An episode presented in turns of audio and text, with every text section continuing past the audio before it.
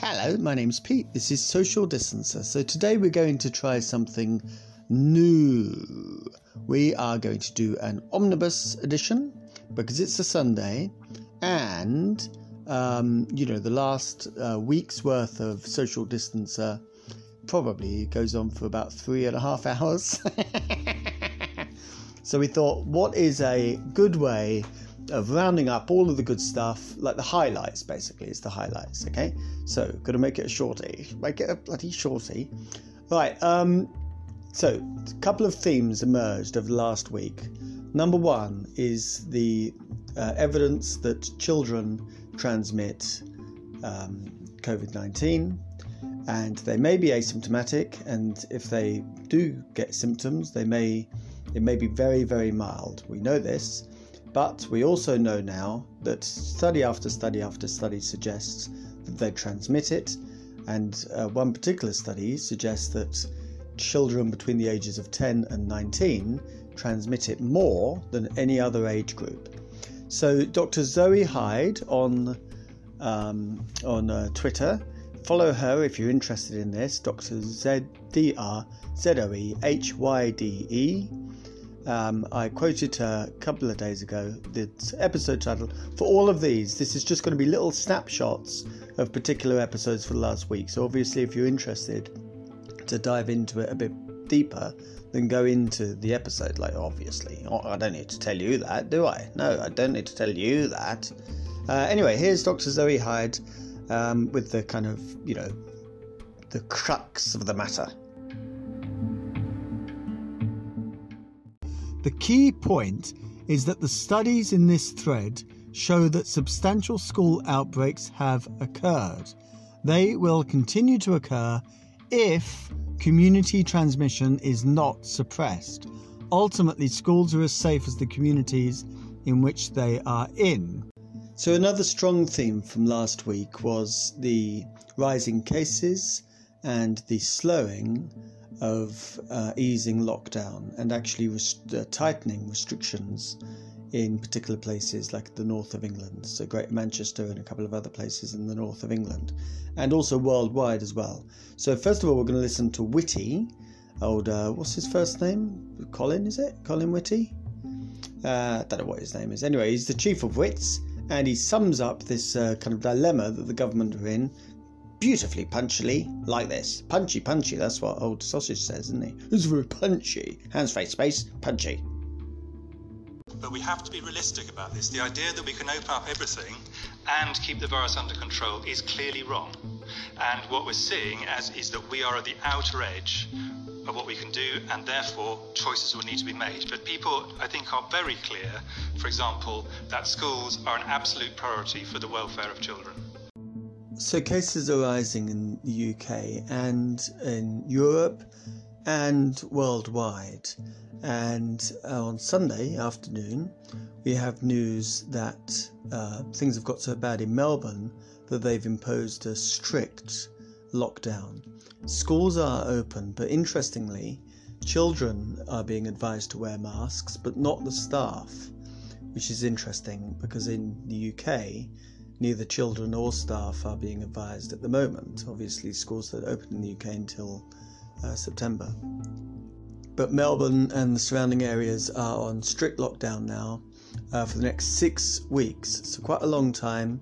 They can only exercise within about a two and a half mile um, radius, so like five kilometre radius of their house, only go to the local supermarket. Other shops are opening, but the idea is that it's only essential uh, items that you get. You can only have one person go to the shops. Um, you can only be out of the house for an hour each time, and there's a curfew from 8 pm, I think it is, 8 pm till 5 am. A curfew on the streets of Melbourne. So that you know, this is a stricter lockdown than before, and it's stricter lockdown than lots of other, um, you know, countries in uh, Europe, for instance, certainly much, much stricter than uh, Britain. The idea is that if you can work from home in Melbourne, then you do again. So, again, this is emblematic of something that's happening all around the world and probably best summed up by the situation in um, Vietnam that I spoke about in yesterday's episode. So here's a little snapshot of that shot. so in March, the highest number per day was 169 infected. Uh, as of yesterday, the 31st of July, it was 171 infected cases. So they are finding their first their first deaths. Um, you know, the end of July into August. Um, so yeah, one death registered today. The first two deaths were registered yesterday. And just taking a look at the recent new cases numbers, yesterday was 37, so 40 today, 37 yesterday, 50 the day before, 13 the day before, 15 the day before, 11 the day before, 3 the day before. So you can see how quick they're moving. And straight away, their response is right, we're going to test everyone in this in this city where the cases are. Everyone. So that's the city of Da Nang in Vietnam. It's a city of 1.1 million people, and they're going to be testing everyone in the city starting now, and they're hoping to get 10,000 cases a day. Sorry, 10,000 tests a day. Um, so that's you know interesting and amazingly different from Britain, for instance, in terms of the the kind of speed of the response and the number of tests. And in last night's episode, I liken it to an outbreak in uh, hospital in Stockport in the north of England, part of Greater Manchester. And their response to, because there's been an outbreak, they're going to test all of the staff in Stockport Hospital, which I don't know how many people work there, but it's, you know, can't be that many. What, a couple of thousand at the most? And their response is, um, oh yeah, we're going to rapidly test them in five days. So, um, yeah, listen to last night's episode for a bit of that. That was episode 139. Is it 139? Yeah, 139. The symptoms!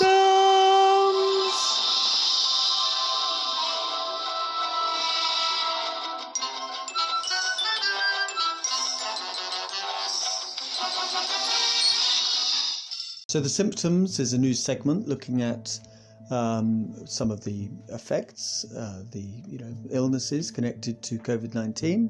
Some of them unusual, some of them quite widespread.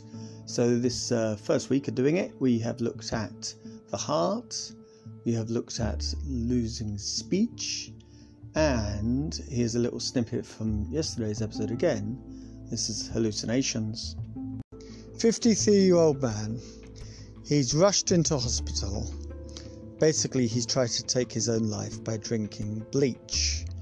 Uh, no medical history of any note, no psychological or, you know, kind of like no physical health problems whatsoever in this 53 year old man. He was uncooperative. Um, he was kind of like there, you know, but he just was in a kind of odd mood and he didn't cooperate with the doctors. And uh, on day 10, he then started to come around and he didn't really have any symptoms apart from the fact that he, out of nowhere, tried to drink the bottle of bleach under the sink. And his wife, who accompanied him to the hospital, was freaking out, saying, like, you know, this is, he's never done anything like this before. I don't know what the hell is going on. He didn't have a cough. He didn't have any of the symptoms of COVID 19 that we, you know, have kind of come to look for. He reported that his initial symptoms of repeated command auditory hallucination of an unrecognizable singular voice that started one day before him ingesting bleach. He was unsure about the gender of the voice, but noted that it sounded demonic.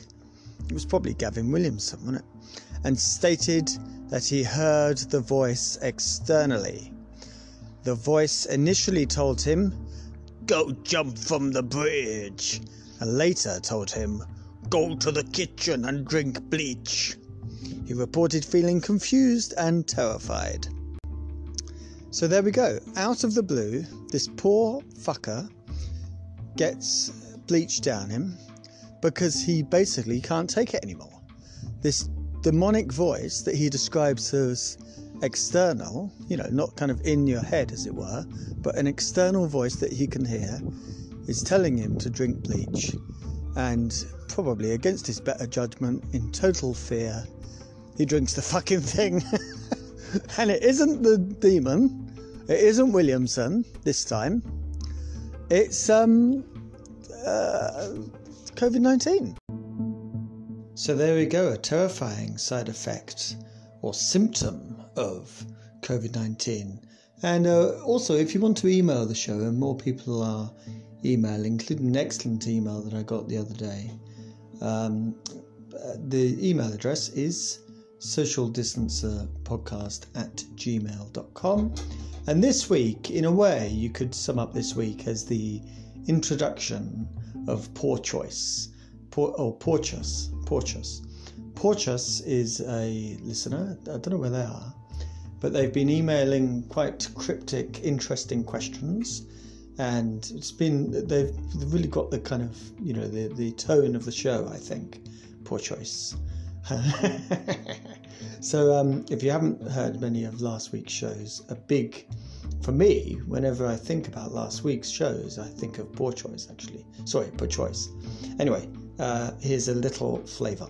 I'm going to do a shorty, but quickly, Poor Choice has been in contact again, saying, Has there ever been a COVID born that is bigger than time and space? And the answer to that simply is yes. For the people that are affected seriously by. Ah, you didn't expect me to be serious about this. But of course, you know, there is only uh, what we perceive. So for the people where it's lights out, you know, if you know what I mean, you know, code, stuff out the lights, hey? Um, then that is fucking it then, isn't it? So obviously it's bigger than time and space for those people. So thank you ever so much for listening. It's fantastic. 140 shows, well, 139 plus a couple of uh, special ones. This omnibus thing, we're going to do it every Sunday, just as a little quick catch up, quick roundup, but obviously, you know, jump into the episodes that you think might be interesting. And here we go. This we've got to do this, of course. One, two, three. Walk between the raindrops. Take care. Bye. I got my first real six string. I had the five and. Played it my fingers bled. Was the summer of '69. Me and some guys from school had a band and we tried real hard. Jimmy quit. Jody got COVID. Should've known it would never get far. And when I look back now, the summer seemed to last forever. And when I held your hand, oh yeah, how I'd always want to be there. It was the best days of my life.